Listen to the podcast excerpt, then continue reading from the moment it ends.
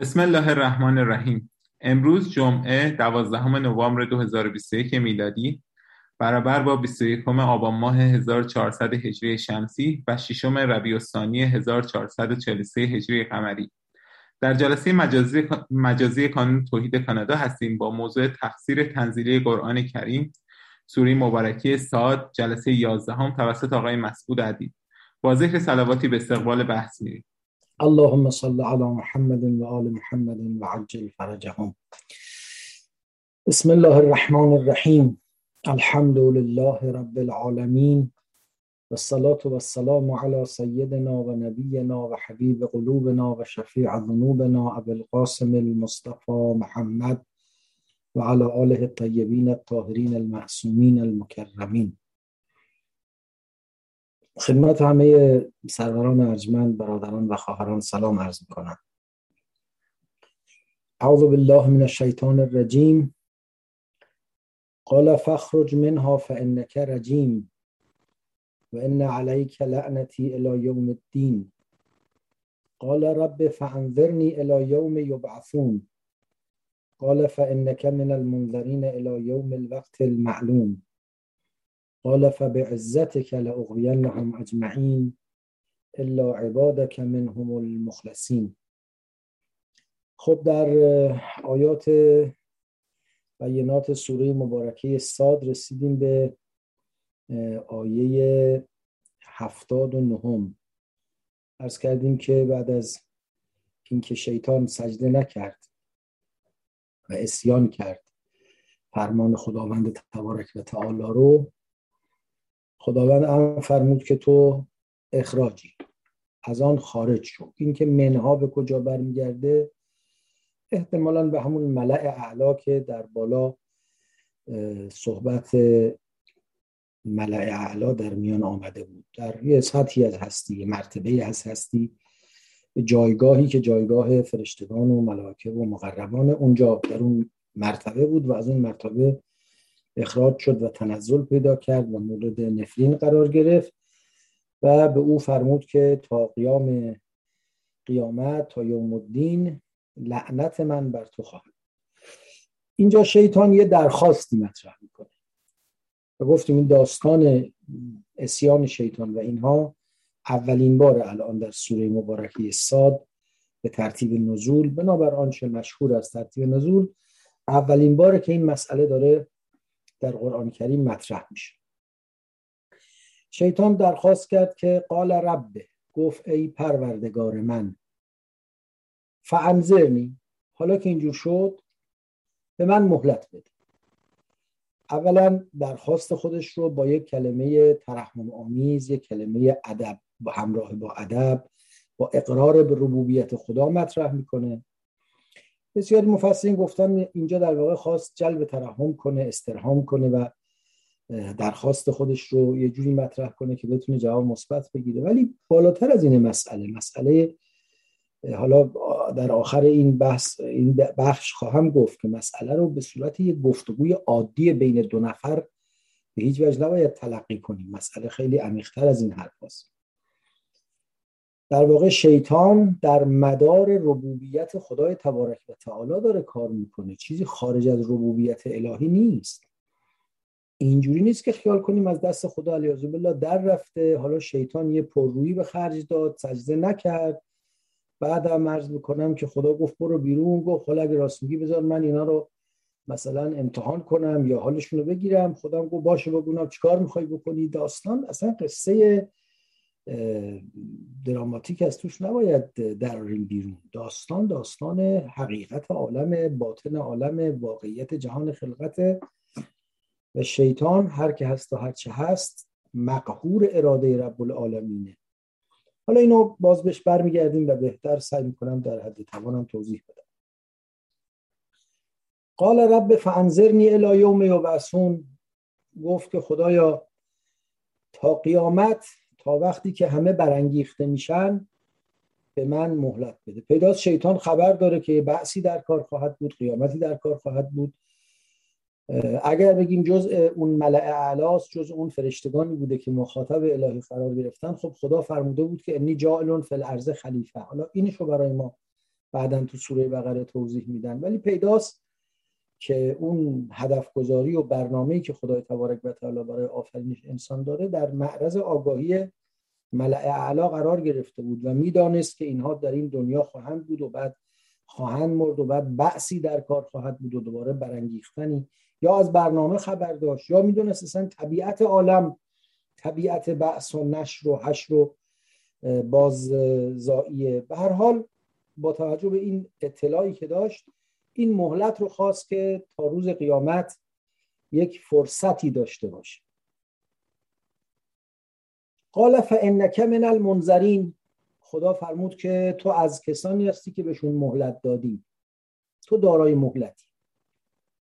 معلومش مهلت رو به خیلی یاد دادن. یکی شیطان. ما آدمایی هم که خدای نکرده ممکنه دنبال شیطان بریم مهلت بهمون دادن. حالا هر کس به قدر خودش. الا یوم الوقت المعلوم. خب اینجا بین مهلتی که شیطان خواست و مهلتی که به او داده شد در مقام بیان و تعبیر فاصله است. بعضی مفسرین گفتن فقط فاصله در مقام بیان و تعبیره. یوم الوقت المعلوم یعنی روز فرصت معین مشخص که طبیعتا معلوم برای خداوند تبارک و تعالی است. که خب این تعبیر در موارد دیگری هم در قرآن کریم به کار رفته. مثل ان من شیء الا عندنا خزائنه و ما ننزله الا به قدر معلوم. همه چیز پیش خداست ما او رو با قدر معلوم میفرستیم. قدر معلوم یعنی خدا می‌دونه. ولی ما که قدر همه چیز رو نمی‌دونیم. تازه حالا علم یه گوشه هایی از قدر یه چیزایی رو تونسته کشف کنه. ما قدر همه چیز رو که نمی‌دونیم. اینم که خدا میگه قدر معلومه بیشتر توصیف اون قدره تا توصیف عالمیت خدا. چون اینکه همه چیز برای خدا معلومه که مسلم پیشفرزه یا به تعبیری در جای مختلف قرآن گفته شده. این معلوم بودن می‌خواد نشون بده که اون یک تعیین درستی یه حسابی یه کتابی تو اون قدر هست. اینجا وقتی میفرماد الا یوم الوقت المعلوم معلوم می‌خواد بگه یه فرصتیه که به یه مناسبتی کار شیطان تمام میشه. دیگه اونجا به بعد شیطان فرصت و مهلتی که بهش داده شده کارآمد نیست. حالا این یوم الوقت المعلوم سه تا احتمال عمده درش وجود داره. یه عده گفتن اصلا فقط تفنن در عبارت یوم الوقت المعلوم یعنی همون قیامت. عده بیشتری از مفسرین گفتن که نه این مادامی است که اقوا در عالم وجود داره. چون کار شیطان فریفتن و اقوا کردن و دعوت به باطل. و مادامی که اقوا در عالم وجود داره و فریفتن و دعوت به باطل وجود داره این فرصت در اختیار شیطان هست. پس وقت معلوم روز پایان یافتن فرصت اقوا و روز پایان یافتن فرصت فریب و نیرنگ شیطان. خب اون روز که گفتن که اون روز هم دیگه در واقع پایان جهانه نه آغاز قیامت. چون باز از خود لسان قرآن هم فهمیده میشه.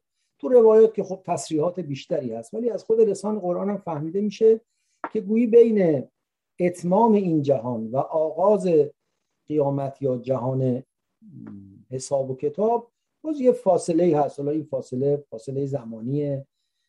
اگه زمانه چجور زمانیه؟ اگه فرض کنیم پایان این جهان با به هم ریختن همه آسمان و زمینه. یا لاقل به هم ریختن منظومه شمسی است حداقل. وقتی که زمان اونجا به چه شکلی معنا میشه. حالا اینا سوالات زیادی است که نمیشه پاسخش رو به این راحتی داد ولی اینکه فاصله وجود داره. فنفخ فی الصور فصعق من فی السماوات و من فی الارض.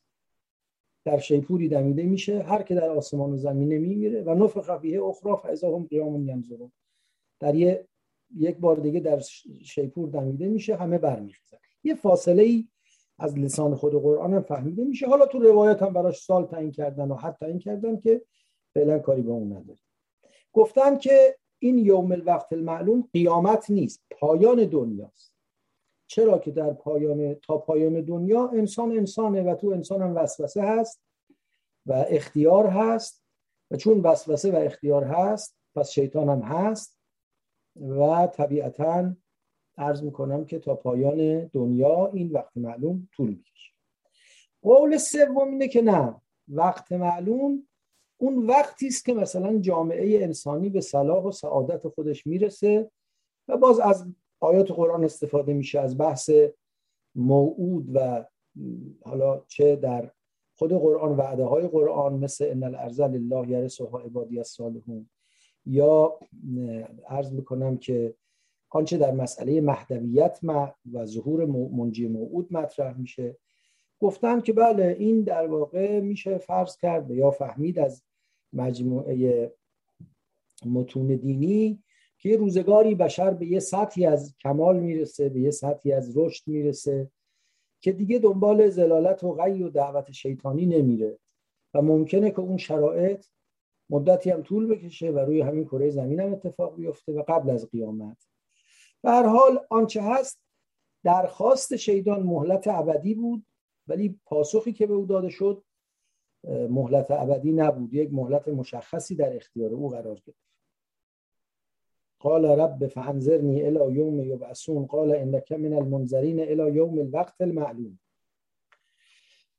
خب وقتی مهلت رو گرفت بعد قسم خورد. قال فبعزتک لاغوینهم اجمعین. به عزت تو قسم. همشون رو اقوا می اقوا یعنی فریفتن گمراه کردن.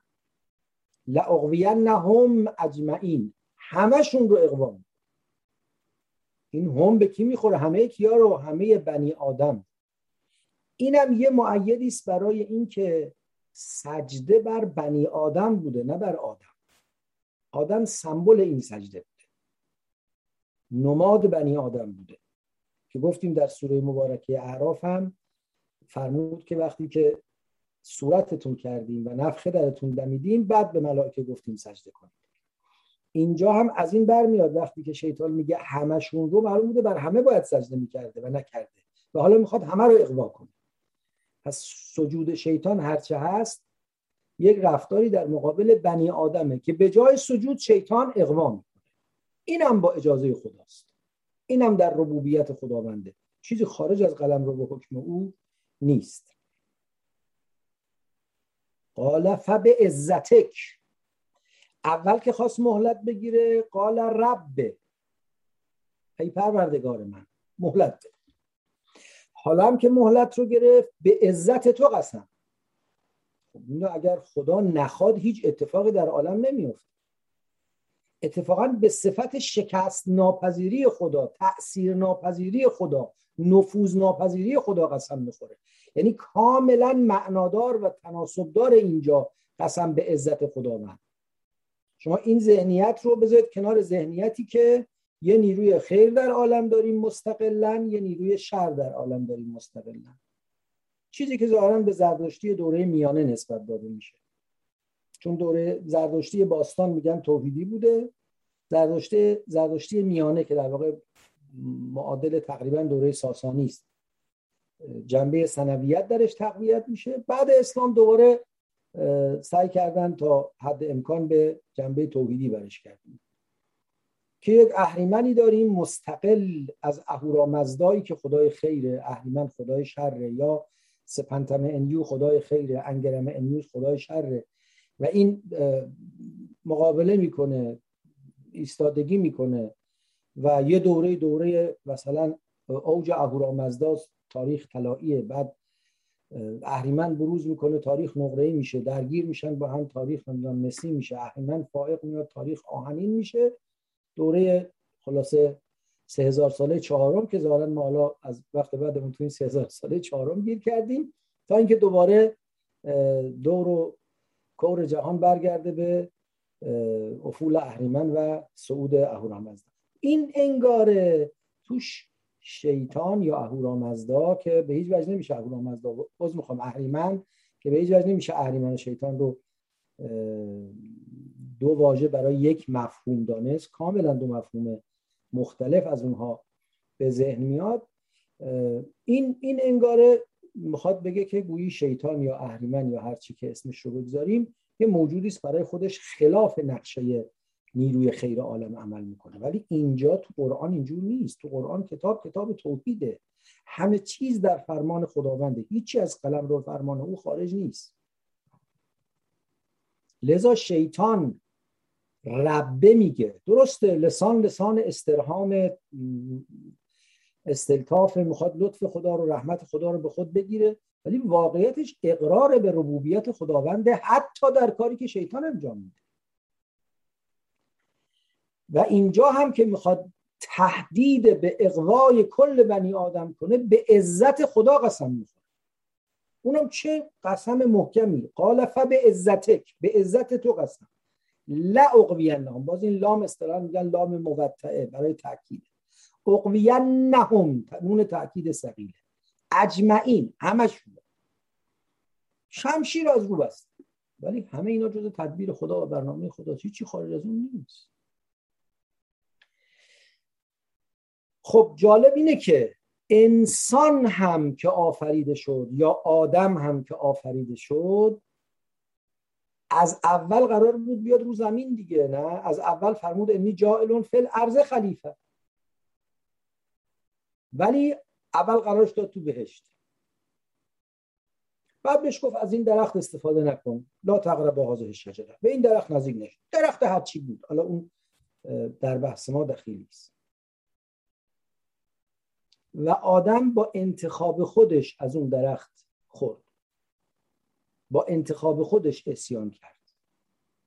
و حالا که اسیان کرد ناچار شد از بهشت بیرون بیاد و حبوط پیدا کنه روی زمین. برنامه خدا این بوده که آدم روی زمین باشه ولی برنامه خدا این بوده که انسان با انتخاب خودش بیاد روی زمین. هیچ حبوطی تا کسی نخواد اتفاق نمیفته اینو میشه فهمید از هر جا هر کس سقوط می‌کنه خودش انتخاب کرد. چون آدم سمبل کل انسانه. حبوط دست خودمون. به شجره ممنوعه نزدیک میشیم. وقتی نزدیک شدیم حبوط اتفاق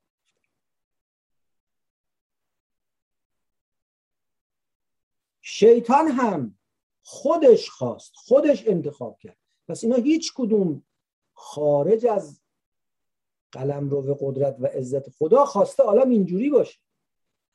پس اگر گفتیم شیطان بر بنی آدم سجده کرده و اگر گفتیم شیطان نماد و سمبل یک نیروی مخالف انسانه اگر گفتیم همه فرشتگان بر بنی آدم سجده کردن و همه فرشتگان ابزار قدرت خداوندن نیروهایی هستن که خدا در عالم با اونها کار می‌کنه. فرشته رزق فرشته حیات فرشته مرگ فرشته باد فرشته چیزهای دیگه همه مقدرات الهی در واقع با اونها داره سامان داده میشه.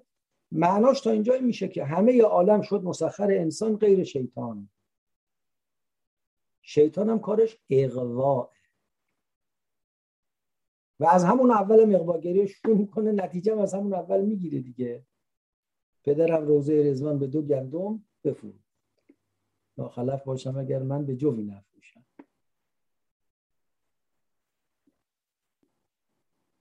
خب من یه توضیح حاشیه‌ای ارز کنم. ببینید ما گاهی وقتا نگاهمون به اینجور آیات فهم و برداشت تحت لفظی کامل ظاهرگرایی مطلق. گاهی وقتا به کلی این آیات را از معنای حقیقی خودش یا حتی از معناداری خودش خارج می‌کنیم میگیم اینا می‌خواد یک نکاتی رو بگه یه الهاماتی رو بگه یک آموزه هایی رو یک تشویق و ترغیب هایی رو در اختیار ما بگذاره به نظر میاد هر دو طرفش ناپذیرفتن است. نه این آیات رو تحت لفظی می‌تونیم ترجمه کنیم نه به کلی از معنای حقیقی خالی بدیم. بذارید یه مثال از جای دیگه بزنم. فرض کنید که آیه شریفه میفرماید که وسع کرسی و سماوات و الارض. آیه شریفه دیگه میفرماید الرحمن علی العرش استو خب تحت لفظی اگه بفهمیم معناش اینه که یه تخت گنده ای داره خدا رو همه آسمان و زمین سوار شده. خدا رو تخت استوا پیدا کرده نشسته ایستاده دراز شده هر کاری کرده مستقر شده. و هستن تو مسلمان ها کسایی که این حرف رو می‌زنن. نسبت داده شده لاقل به بعضی از متفکران متفکران که چه ارز کنم بالاخره به مشغولان به فکر قرون میانه که مثلا می‌گفته که خدا آره قدش انقدر و پهناش انقدر و درازاش انقدر و وقتی سوار بر عرش میشه صدای قرچ قروچ عرش بلند میشه از سنگینی و عظمت خداوند. هست تو تو منابع هست این چیزا. خب این یه نوع فهمه. یکی بگیم آقا اصلا عرش و تخت و فوق و پایین و استیلا و استوا و اینا نیست. خدا می‌خواد بگه آدم های خوبی باشید ارزش های اخلاقی بر زندگیتون حاکم باشه. اینا نماد اینه که زندگی رو با امید نگاه کنید معنادار باشید. یه چیزای خیلی مثلا غیر ناظر به واقعی که فقط جنبه تشویق و تحریز و اینا داشته باشه. که با کلی در واقع لفظ از معنای خودش توهی باشه نه اینم به نظر میاد به هیچ وجه قابل پذیرش نیست. حالا چرای هر کدومش رو باید مفصل بحث کنیم. من فقط می‌خوام اینجا به اون مسئله وسط اشاره کنم و اون این که مسلما این آیات از یه حقیقتی سخن میگن ولی این حقیقت رو ما فیزیکال نباید فکر کنیم. مسلما وقتی می‌فهمد الرحمن و علل عرش استوا عرش پایگاه قدرت خداوند یه واقعیتی داره. چجور واقعیتی؟ من نمی‌دونم. ولی می‌خواد بیان کنه یک قدرت واقعی رو یک استیلای واقعی رو می‌خواد بیان کنه. نه فقط اینکه اصول اخلاقی بر زندگی شما حاکم باشه. باز می‌خوام. اینجا داره از یه گفتگویی که بین خدا و فرشتگان صورت گرفته خبر. بعد از گفتگویی که بین خدا و رفتاری که فرشتگان کردن رفتاری که شیطان کرده بعد گفتگویی که بین خدا و شیطان در گرفته. واقعا دو تا موجود مستقل یکی به نام شیطان وایساده جلو خدا گفته من این کارو نمی‌کنم اون کارو می‌کنم. حرف رد و بدل کردن. اونم عربی لابد با هم حرف زدن. اینجوری بوده؟ مسلم اینجوری که نبوده. از یه سطحی از عالم داره حرف می‌زنه که اونجا جای حرف و صوت و لفظ نیست. حالا مثلا بعضی مفسرینی که ترسیدن یه ذره از ظاهر فاصله بگیرن گفتن اینا مطالبی است که در حکمت خدا بوده شده قول خدا تو ذهن ابلیس خلجان می‌کرده شده قول ابلیس. خب ذهن ابلیس مگه جای غیر از قلم رو به قدرت بالغه خداوندیه اینا بیان یه حقایقی از عالمه. تو این عالم یه نیروی اقواگری که ممکنه به رنگ خود تو هم در بیاد. که ممکنه تو پوست خود منم حلول کنه ظاهر بشه جا بگیره. تو کله من بیاد تو چشم من بیاد در مقابل همه هستی که در مقابل انسان خازه اند همه ملائکه در مقابلش سجده کردن یه نیروی مخالف اقواگری هم هست که خدا اجازه داده این کار کنه. این اجازه اجازه تکوینیه. خدا اجازه تشریعی به ابلیس نداده. گفته بله شما از طرف من مجازید بدین کارو بکنید. مثل وکالت بهش نداده اجازه تکوینی داده. یعنی عالم و جوری ساخته که توش ابلیس می‌تونه اقوا کنه. لذا در سوره اسراء فرمود که واستفزز من استطعت منهم به صوتک هر کدوم رو که زورت می‌رسه با صدای خودت برانگیز. و اجلب علیهم به خیلی که ورجلک سواره و پیادت رو بریز رو سرشون رو برانگیزشون وادارشون کن. و شارک هم فی الاموال و اولاد و ادهم و ما شیطان و الله برو تو زندگیشون داخل شد تو اولادشون تو مالشون. وعده بده. این کارا رو که خدا تشویق نکرده شیطان این کارا رو بکنه. اینا همه امر تکوینیه. یعنی تمام اینا فرصت است که در اختیار مسیر غلط و نیروی شر و نیروی باطل و تباهی در زندگی انسان راه پیدا کرد. ولذا شیطان هم به استناد این برنامه قدرتمند خدا حرف می‌زنه. این به عزتک فقط یه قسم عادی نیست. می‌خواد بگه این اقواع بنی آدم مستند به عزت خداوند نه مستند به شکست خدا باشه. خدا کم آورد. ای بابا شیطان حریف شد. می‌خواست آدم و چه امیدا برای آدم داشت خدا. شیطان همه رو ناامید کرد. نه اینجور نیست. از اول قرار همین بود. ولی قرار بود خود آدم بیاد رو به دست خودش با انتخاب خودش بفرستدش روی زمین. اینا پیام داره برای ما اینا معنا داره برای ما. نشون میده که ما چه نسبتی با خدا و با فرمان خدا و با جهان برقرار قال فبعزتك لاغوینهم اجمعین الا عبادك منهم المخلصین. خود شیطان میگه البته من یک استثناء دارم. اونم عبادی است که مخلصم. دو تا ویژگی داره. عبادک منهم منهم از میان این بنی آدم یه گروهی عباد تو هستن. عباد یه وقتی معنای عام داره یعنی بنده خدا به معنای عام کلمه که حتی کافرم بنده خداست. در اون سوره اسراء وقتی داستان حمله بخت و نصر بابلی به فلسطین رو می‌خواد بفرماید میفرماید بعثنا علیهم عبادا لنا و اذا جاء وعد ثانیه بعثنا علیهم عبادا لنا اولی بأس شدید. به بخت و نصر بابلی قرآن میفرماید عبادا لنا بندگان ما. این معنی عام عباده. به اون معنا همین اجمعینی هستن که در معرض اقواع شیطان هست. یه وقت عباد معنای خاص عبادی یعنی کسانی است که به عبودیت خودشون واقفند کسانی است که خداوند اونا رو به عنوان عبد پذیرفته که این وقوف انسان به عبودیت خودش روی دیگر سکش اینه که خدا او رو به بندگی بپذیره دیگه. اینجور نیست که حالا یه انسانی کاملا به عبودیت خودش واقفه بعد هر کاری دلش می‌خواد بکنه. اگه واقف باشه که نمی‌کنه میشه عبد.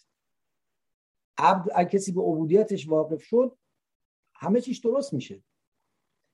داستان معروف رو شنیدید که یکی از سران صوفیه و عرفاء بغداد کسی است به نام بشر حافی معروفه.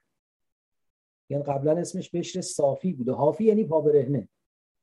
این از یه عرض می‌کنم که در خانهش مهمانی بود و خیلی جشنی و بساتی و یه کنیزکی رفتم در مثلا چیزی رو بذاره زباله چیزی بندازه. همون موقع وجود مبارک حضرت موسی جعفر از کوچه رد می‌شد. به کنیزک گفت اینجا خونه کیه؟ گفت خونه فلانیه گفت صاحب خونه بر بنده است یا آزاده؟ عبدون امهر کنیز با مسخره گفت خب معلومه که حره. امام فرمود اگه بنده بود اینجوری رفتار نمی‌کرد. این بزن به کوه بریز به پاش نداشت. کنیز برگشت بهش ازش پرسید دم در معطل کردی؟ با چی شد؟ گفت یه بنده خدای رد می‌شده سال بیرد بود. چی پرسید؟ گفت صاحب خونه بنده است یا آزاد. منم گفتم معلومه که آزاده. گفت آره معلومه آزاده اگه نه اینجوری رفتار نمی‌کنه. یه دفعه این دوزاریش افتاد منقلب شد. پای برهنه دوید و خودش رسوند و مثلا به امام عرض ادب کرد و رو پای امام افتاد و به افتخار اینکه تو این حالت در واقع بیدار شدنش پا برهنه بوده تا آخر هم دیگه پا برهنه میره و شد بشر حافی اگه آدم واقف به بندگی خودش شد و بندگی مورد قبول خدای تبارک و تعالی قرار بگیره این میشه عباد به معنای خاص کنه. الا عبادک منهم المخلصین. فرق است بین مخلص و مخلص. مخلص اسم فاعله. مخ... اسم فاعل مخلص یعنی کسی که اخلاص میورزه. یعنی کسی که سعی می‌کنه در کار خودش ریا نداشته باشه غیر خدا رو شریک نکنه خودش رو خالص کنه. که این کاریست که همه باید بکنن و تلاش بکنن و انشالله هم که خدا توفیق بده گاهی وقتا بشیم. اما مخلص اونیست که ناخالصیاش رو خدا زدوده. اسم مفعوله. خدا خالصش کرده. البته خالص کردن خدا بی حساب و کتاب و بی قاعده نبوده. همونطور که عباد شدن وقوف به عبودیت مساویس با پذیرفته شدن اون آدمایی که مجاهده مستمر برای مخلص شدن دارن به مقام مخلصین نائل میان. مخلصین تحت اقوا قرار نمی‌گیرن. حالا اینا مصادیقش کیا هستن؟ مسلما مصادیق درجه یکش انبیاء الهی و اولیاء خدا ائمه اطهار علیهم السلام هستن ولی هیچ دلیلی نداریم که محدود به اونها باشه.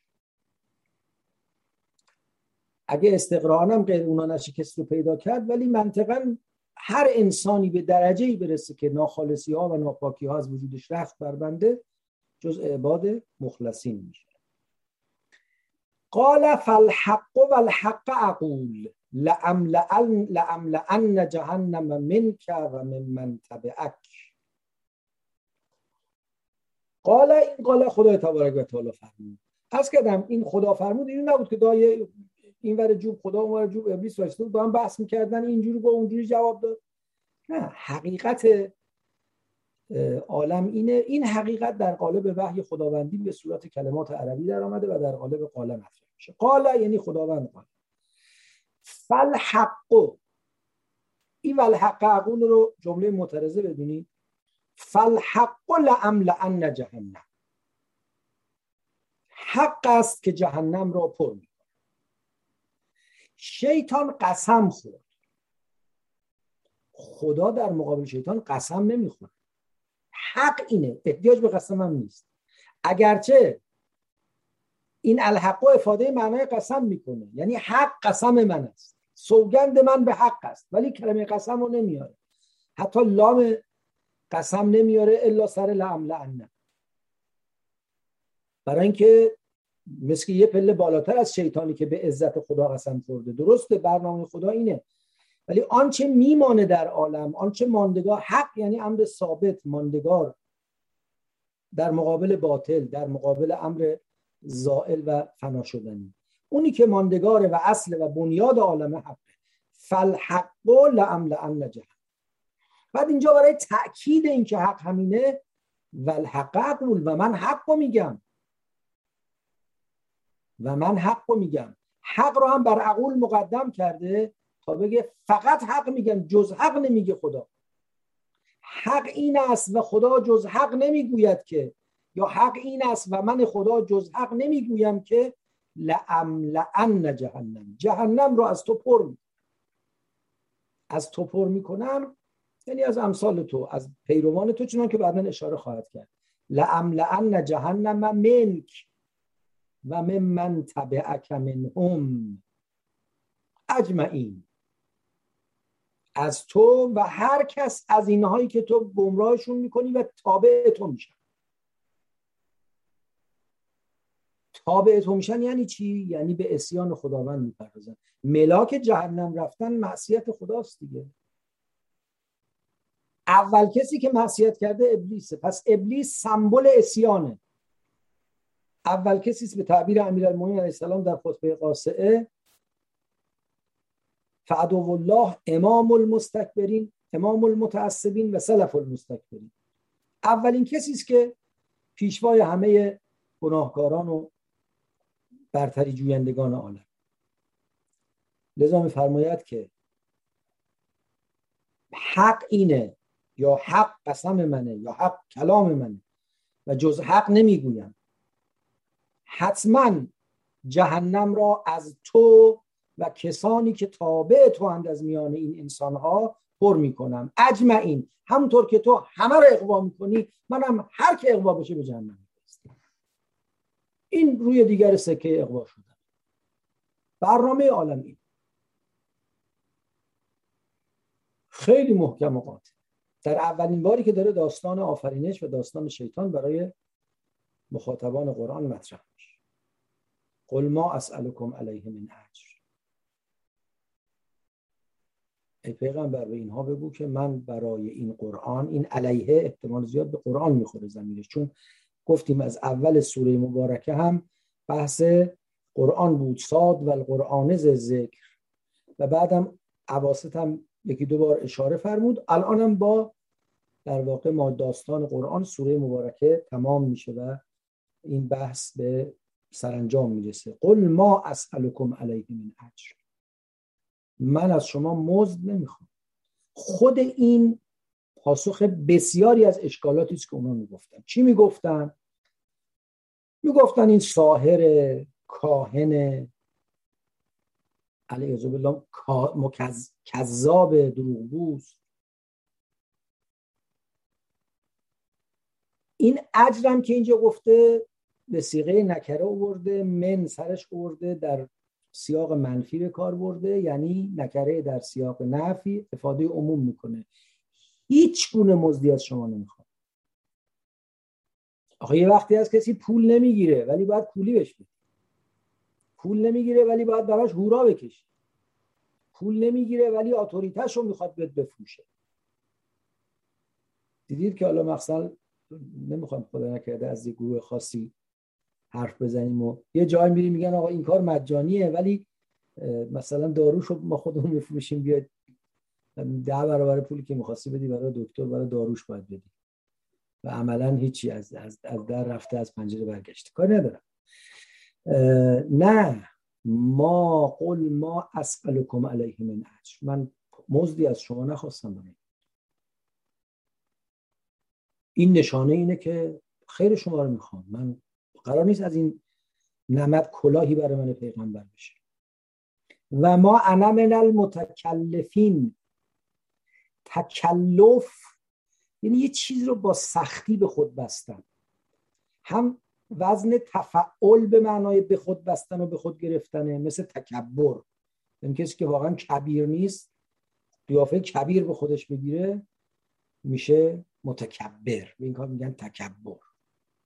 یا مثلا ان لم تکن حلیما فتحلم اگه حلیم نیستی تحلم کن تصبر کن. باب تفعول یعنی چیزی رو به سختی به خود گرفتن خود کلفه هم به معنای سختی و دشواری و باره. ما انا من المتکلم من متکلف نیستم. من چیز رو بیخودی به خود نبستم. بار بیخودی بر نداشتم. ببین یه آدمای اصلا طبعشون طبع تکلفه. خدا رحمت کنه یکی از بزرگواران اساتید ما می‌گفت یه آدمی که در سلسله استنادش به سیادت شک هست می‌بینی یه کلاه سبز می‌ذاره یه شال سبز هم کمرش میبنده یه شال سبز هم دور گردنش میپیچه بعدم دقیقه به دقیقه به جدن به جدن میگه تا همه شک نکنن که این سید. اما اگر کسی نسبش معلومه همه می‌دونن شکی تو سیادتش نیست ممکن هم کلاه سبز هم نذاره شال سبز هم نندازه. معمولا کسی دنبال تکلف میره که اصالت نداره دیگه. تو جمع خوشتیپا میره به تکلف می‌خواد خودشو خوشتیپ نشون بده. تو جمع با سوادا میره با تکلف. کلا مثلا به حرف بزنه همه احساس کنه اون چقدر این چیز بلده. تو جمع پولدارا میره سیبیلشو با دنبه چرب می‌کنه همه بگن او این خیلی وضعش خوبه. نیست؟ این میشه تکلف دیگه. یعنی آدم یه چیزی رو که نیست بخواد وانمود کنه من هستم. بیش از اونی که از خودشو نشون بده. من پیغمبر ادعای اضافه نکردم. این حرفا رو از خودم در نمیارم. من چل سال با شما زندگی کردم. یه آدم عادی ساده سالم ترینتون امانت دارترینتون حتی بعدی که پیغمبر پیغمبر شده بود باز مردم اماناتشون پیشش میداشتن. خوش حتی مشرکین ها یعنی پیغمبر وقتی می‌خواست اجرت کنه همه مؤمنین قبل پیغمبر از مکه رفتن. بعد خود پیغمبر تشریف بردن. بعد امیرالمومنین سه روز بعد معمور شد که بمونه امانت های مردم بده بعد بیاد. یعنی هنوز مشرکین مکه اماناتشون پیش پیغمبر میذاشتن. اینقدر آدم صادق امین می‌دونستن. بی تکلف زندگی می‌کرد. با مردم درست زندگی می‌کرد. و تمام دوره نبوتش. ما انا من المتکلفین. من قیافه نگرفتم. من ادا در نیاوردم. من ادعای علم بیجا نکردم. من ادعا حرفای از خود من درآوردی نزدم. منو می‌شناسید. من نه. آدمی هم اهل تکلف بوده باشم نه آدمی هم از شما پولی چیزی خواسته باشم. این هو الا ذکر للعالمین. این همین چیزی که من برش اجر نمی‌گیرم یعنی همین قرآن جز ذکر نیست. اینجا اصطلاحا حصر اضافی دیگه. اونا می‌گفتن این قرآن شعر سحر کهانت نمی‌دونم این چیزاست؟ نه این فقط یادآوری است. اگه گوش تو باز کنی خودت هم می‌فهمی این حرفایی که دارم می‌زنم. درسته. پیغام تو هران که زباد سبا شنید از یار آشنا سخن آشنا شنید. ذکرون للعالمین برای همه جهانیان. عالمین به معنای اهل جهان در واقع ادراک کنندگان اهل جهان معمولا به این معنا گرفته میشه همه کسانی که اهل ادراک و فهمند. یعنی زیشعورن یعنی برای کوه درخت نیست. مگه اینکه بگیم اونام یه بهره از شعور دارن که بحث دیگری است. ان هو الا ذکر للعالمین. این قرآن جز یادآوری برای همه ادراک کنندگان نیست. و لتعلمن نبعه بعدهی به زودی خواهی دانست خبرش را بعد مدتی بعد از درنگی. لختی دیگر خبرش رو خواهی دانست. اینجا نبعهو رو دو تا احتمال درش میدن. یکی که نبع به معنای خود خبر باشه. وقت میگن چون خبر منطقا ادعای صدق. اصلا خبر ملازم با ادعای صدق. این که خبر ملازم با ادعای صدقیه بحثی است که بعدا تو فلسفه هم ازش استفاده شده. هم در اون دوره که در مکتب شیراز یه بحثی به نام معمای جذر اسم در گرفت بین سید صدرالدین دشتکی و جلال الدین دوانی. یکی از تحلیل هایی که در پاسخ معمای جذر هم پاسخ پارادوکس دروغگو در واقع انجام دادن همین بود که اصلا خبر دلالت منطقی صدقه تو روزگار معاصر هم تو همین عرض می‌کنم که منطقدانان معاصر شاید تارسکی کسی دیگر یادم نیست از همین استفاده کرده. لذا از قدیم گفتن خب نبع به معنای صدق هم چون ملازمه با قصد صدقه معنای صدق میاد. لتعلمون نبعه بعدهین یعنی صدق این حرف ها رو درستی این حرف ها رو لختی دیگر خواهید دانست. حالا این لختی دیگر یعنی موقع مردن و کنار رفتن پرده ها یا موقع قیامت یا حتی نه موقع مردن و قیامت اتفاقاتی که پیش خواهد آمد و در, در طول زمان روشن خواهد شد که این مشرکین به جای نمی‌رسن کسی نیستن. یادتونه در همون اوائل سوره وقتی اینا تهدید می‌کردن تعبیر قرآن این بود جندن هنالک محزوم من الاحزاب. یک روحکی شکست خورده از تیکه پاره های دور هم جمع شده هستن. عرض می‌کنم که اینا روشن خواهد شد اینا آشکار خواهد شد. یه احتمالا نیست که نبع به معنای مفعولی باشه اینجا. یعنی خبرهایی رو که قرآن میده نه فقط صدقش رو می‌فهمید. خود اخبارش یکی یکی به منصه ظهور خواهد رسید و به ساحت آگاهی و ادراک شما خواهد رسید. والحمد لله رب العالمین و الله علی سیدنا محمد و آله الطاهرین و السلام علیکم الله و برکاته خب الحمدلله سوره مبارکه ساد هم تمام شد انشاءالله از هفته آینده اگر زنده بودیم سوره مبارکه اعراف رو شروع می‌کنیم من در خدمت دوستان هستم اگر راهنمایی نکته داشته باشن استفاده کنم انشاءالله خیلی ممنون دوستان اگر سوالی دارن دکمه ریتن رو بلای سامانی بفرمایید سلام علیکم خسته نباشین علیکم السلام و رحمت الله. سلامت باشید. خدا ببخشید من هر از چند ماه یه بار میام توی گروه. اگه سوالام قبلا در موردش صحبت شده و جواب داده شده معذرت می‌خوام از شما خواهش می‌کنم. بفرمایید بفرمایید استفاده من چند سوال دارم. من تک تک مطرح می‌کنم. حالا اگه دوستان دیگه هم سوال داشتن ثبت می‌کنم سوال کنن. اگه نه که سوال بعدی رو می‌کنم. اولین سوال اینه که ببینید خداوند بعد از اینکه ابلیس نافرمانی می‌کنه بحث اخراج از بهشت و لعنت تا روز قیامت رو مطرح می‌کنه. بعد ابلیس تقاضای مهلت می‌کنه. در صورتی که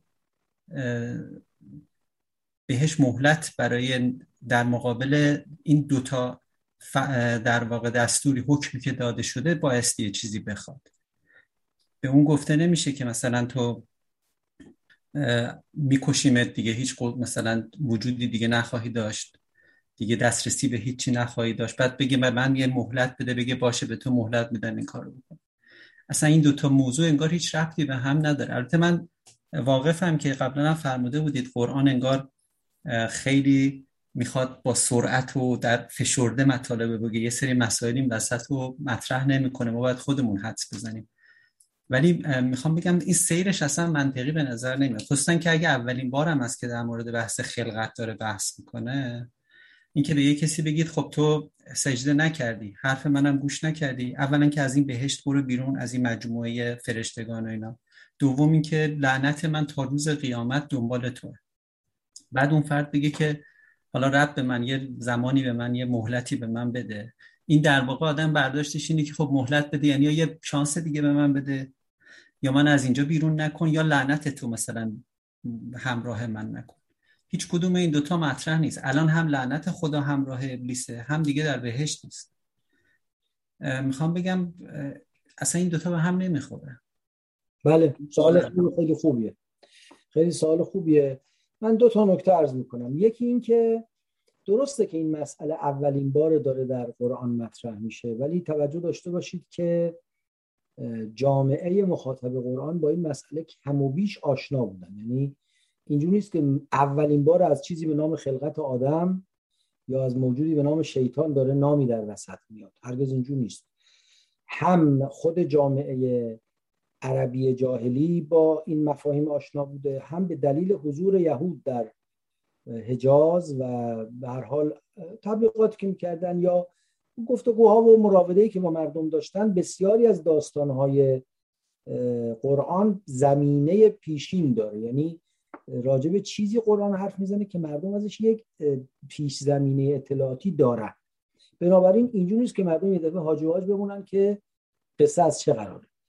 پس علالقاعده مردم توجه دارن به اینکه شیطان در فرهنگ قرآن یا در فرهنگ دینی به معنای عام کلمه یه موجود پلیده درسته تا حالا قرآن آجایی راجع به خلقت و شیطان سخن نگفته ولی در عین حال این که در مقابل شیطان فضای دینی موضع داره و ملعون تلقی میشه هست.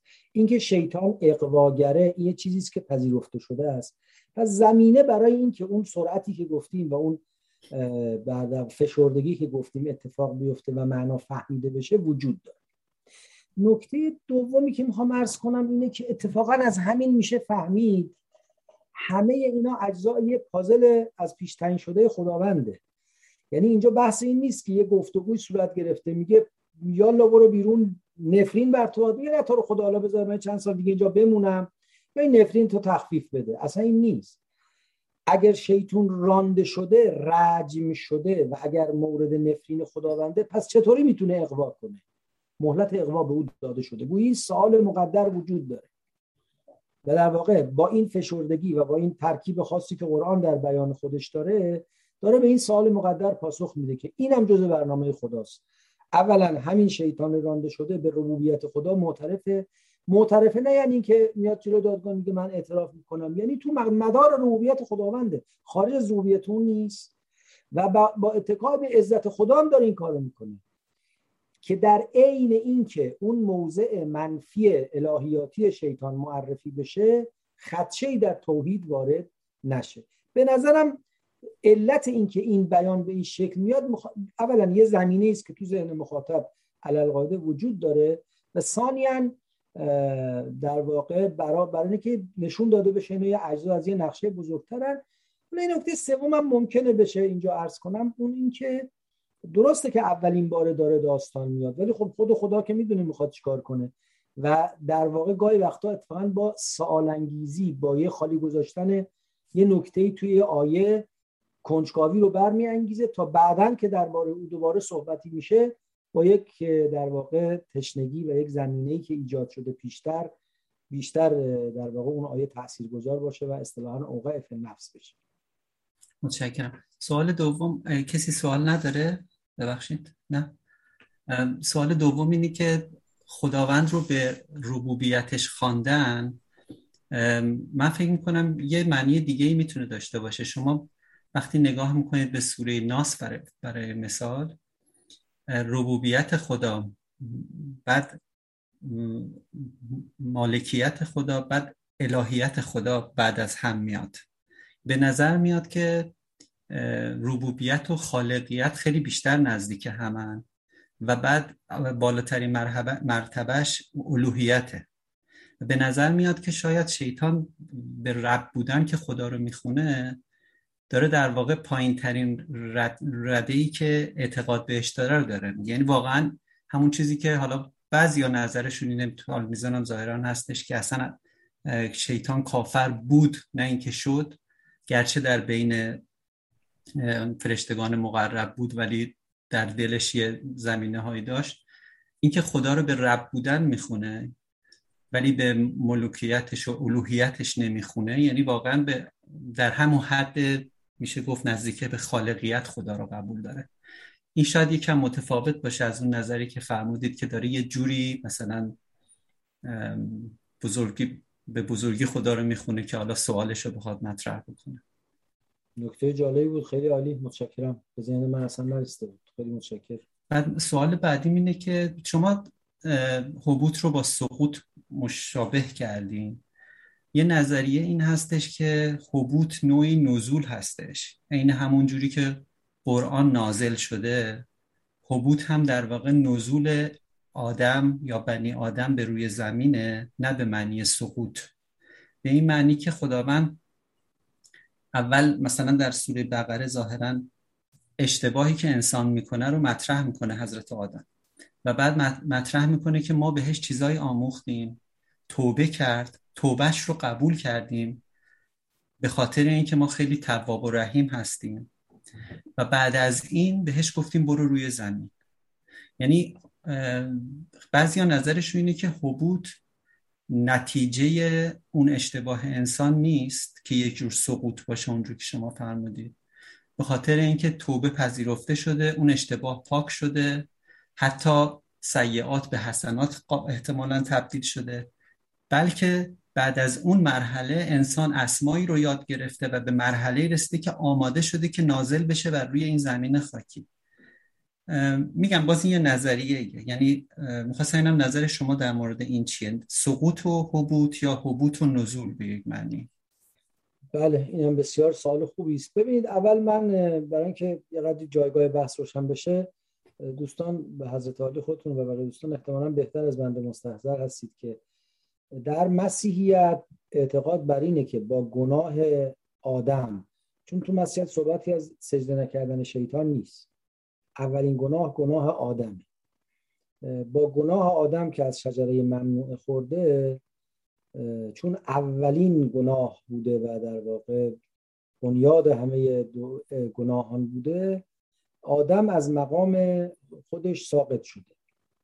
و این سقوط و به اصطلاح انحطاطی که در آدم پدید آمده در همه انسان ها باقی مونده. لذا بنا به اعتقاد مسیحیان همه بنی آدم گناهکار زاده میشن. و اون فطرت پاک خدای خودشون رو با گناه آدم از دست دادن همه گناهکار زاده میشن. و اگر بتوانند درست زندگی کنند عادل شمرده خواهند شد. تنها یک موجود هست که گناهکار نیست. اونم بچه آدم نیست بچه خداست و اونم مسیح علیه السلامه که اصلا بچه آدم نیست بچه خداست. او فقط معصومه تنها معصوم اوست ولی همه گناهکار. خب مسلم اسلام اینو قبول نداره. اگرچه تو روایت ما هست مثلا تو روایت هست که اینکه ما روزه می‌گیریم برای اینه که شعامت گناه آدم از جان ما شسته بشه چون اون شعامت در بنی آدم باقی نیست اینا به نظر میاد دلار بی تاثیر از اون فضا نیست. ولی نه مسلما قرآن میفرماید که آدم فتلقا آدم و من ربه کلمات فتاب علی و توبه کرد و توبهش پذیرفته شد و بعد حبود پیدا کرد. این یه مسئله است. که این حبود به معنای سقوط و به معنای تباه شدن آدم نیست و زمین تبعیدگاه انسان نیست. این درست. اما در عین حال آنچه شما فرمودید یکم بیشتر از این بود. اینکه گویی انسان با این گناه به یک درجه رسید اسمایی رو جدیدن یاد گرفت. یا فرمودید شاید یبدل الله سیات حسنات شد و حالا مثلا به مقامی رسید که نزول پیدا کنه بر زمین. اینم از آیات و روایات بر نمیاد به هیچ وجه. قدری در واقع سلیقه‌ای شاید هست یا حتی یکم مثلا حالا جنبه تخیلی توش وارد میشه. نه ولی واقعش به نظر میاد برنامه خدا از اول بوده که آدم بیاد رو زمین. اما اون نحوه حرکتی که انجام شده تا آدم بیاد رو زمین و انتخاب آدم توش دخیل بوده. چون شما وقتی انسان از آدم از میوه ممنوع خورد بعد فبدت لهما سوآتهما. تازه متوجه زشتیاش شد. شاید معناش اصلا تا قبل از اون جنسیت وجود نداشت. جنسیتی فهم نمی‌شد یا التفات به جنسیت وجود نداشت. خب جنسیت جز لوازم زندگی این جهانیه. به نظر میاد این یه اتفاقی در انسان افتاده که انسان رو به این جهان خاکی مرتبط کرده. اما اینکه تبعیدگاه باشه و انسان سقوط کرده باشه. البته خود کلمه حبود که در قرآن هم به کار رفته توش یک تنزل درجه فهمیده میشه. لذا حالا تو قرآن این تصریح نست ولی روایات فراوان از اینکه آدم اشتیاق به بهشت داشت و عرض می‌کنم که بعد خود قرآن تعبیر این که ای بنی آدم مواظب باشید شیطان فریبتون نده کما اخرج کن من الجنه. شیطان پدر مادرشون رو از بهشت بیرون کرد. یعنی پیداست که اون اقوای شیطانی در این بیرون شدن از بهشت یک تأثیری داشته. اما انسان بخشیده شده به زمین آمد. ولی هر مولودی به دنیا میاد مثل همون آدم دوباره از فطرت و کرامت انسانی اولیه برخورد. کسی دیگه ای سوال نداره؟ ببخشید من می‌تونم ادامه بدم. بفرمایید بفرمایید. چراغ شما روشن نگه داشتید وقت وقت که اجازه میده اشکال نداره. بله ما نیم ساعت وقت داریم تو ساعت ده در مورد متکلفین که فرمودی یکی از مواردش می‌تونه آیا این باشه که چون جاهای دیگه تو قرآن هست که چه حضرت عیسی به قوم یهود گفت چه ظاهرا در مورد پیامبر این هستش پیامبر خود ما که من آمدم که اون رسوم و سختی هایی که مثل زنجیر بر دور خودتون بستین و پاره بکنم چیزایی که به خودتون اشتباهی حرام کردید و حلال بکنم مشکلات از این در واقع اون تکلف هایی رو که انسان ها برای خودشون درست کردن به خاطر اون جهالتی که حاکم بوده. تو مسئله خوردن ها تو مسئله ازدواج ها شمردن قبورشون چیزهای مختلف. می‌تونه این به اون ربط داشته باشه به نظر شما؟ که من متکلف نیستم. حتی یزع عنهم اسرهم والاغلال التي كانت واقعش که واژه تحمل اینو نداره. متکلف یعنی کسی که کلفت رو بر خودش می‌گیره. لذا به معنای مدعی دروغین مدعی علم دروغین مدعی مقام دروغین کسی که یه چیزی رو نداره ولی به زور می‌خواد بگه من دارم یا جایگاهی رو نداره می‌خواد به زور احراز کنه. این از لغت فهمیده میشه. اونی که شما فرمایید در واقع بعدش که لست من المکلف مکلفین. مکلف یعنی کسی بار روش دیگری می‌ذاره. ولی یه صحبت از متکلفه یعنی کسی که بار خودش بر دوش می‌گیره. لذا نمی‌دونم. به نظر میاد اگه ما باشیم لغتی همچین استفاده نمیشه آخرین سوالم اینه که ببینید شیطان یه سری حرفایی زده که خداوند شاید جواب اونا رو مستقیم نداده ولی به این معنی هم شاید نباشه حرفاش درسته. مثلا جای دیگه شیطان گفته تو منو اقوا کردی منم به همون دلیل مردم اقوا می‌کنم. و همونجور که فرمودید اگه اقوا رو بگیریم به معنی فریب خداوند هیچ وقت فریب نمیده. و این در واقع از حرفای اشتباهیه که ادعاهای اشتباهی که ابلیس می‌کنه. اینجا هم وقتی میگه فب ما اقویتنی ببخشید اینجا هم وقتی میگه که من همه رو بهشون میرم حمله می‌کنم اقوا می‌کنم غیر از مخلصین این هم شاید لزوما درست نباشه. به این معنی که خب اون با دید حالا به عنوان حالا یک جن بگیم یا کسی که یه مقدار دیده بالاتری فراتر از زمان و مکان شاید داشته در حال می‌دیده کسایی که مخلص هستن قابلیت این دسترسی به اونا رو نداره. ولی لزوما اینطور نیستش که بقیه افراد که مخلص نیستن مخلصن به قول شما که فرمودید یعنی دارن تلاششون رو می‌کنن به اون مرحله برسن و این لزوما بهشون دسترسی داشته باشه. برای همین خداوند جوابی به این نمیده که آره این درسته و من همه اونا رو هم که پر می‌کنم همه جهنم از همه افراد به غیر از مخلصین. به این معنی می‌خوام بگم که یعنی چون بعضی اینو استفاده کردن که بگن که این در واقع ادعای شیطان رو استفاده کردن که بگن که فقط مخلصین هستن که اقوا نمیشن من می‌خوام بگم که این یکی از ادعاهای شیطان هست که لزوما مثل اون بحث اقوا کردن خداوند ادعای درستی شاید نباشه. اصلا نظر شما تو این مورد اصل کبرای مطلبتون که خب قبلا هم از منظرتون استفاده کردیم مواردی هم لطف می‌کنید گاهی یادآوری میفرمایید. اصل درستی یعنی من خیلی تحمل کردم رو فرما شما. اینکه میفرمایید لزوما هر جا هر نقلی از هر کسی در قرآن شده و بی پاسخ مونده به معنای امضای اون نقل نیست درسته. یه جایی واقعا میشه از کل فرهنگ قرآن پاسخ منفی به اون دید ولی اونجا به هر دلیلی ساکت مونده. کبرا رو قبول دارم. اما تو اینجا توجه بفرمایید اینم اینجا هم قبول دارم که خداوند نمیفرماید که غیر مخلصین همه رو جهنم برم. نه من تبعک منهم. هر که تبعیت کنه. ولی بحث مخلصین استثنای از جهنم رفتن یا اقوا شدن نیست. استثنای از در معرض اقوا قرار گرفتنه.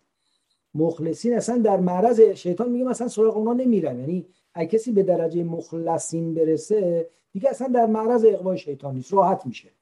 روایت از رسول خدا نقل میشه که حضرت فرمودن که هر کسی یه شیطانی داره فریبش میده.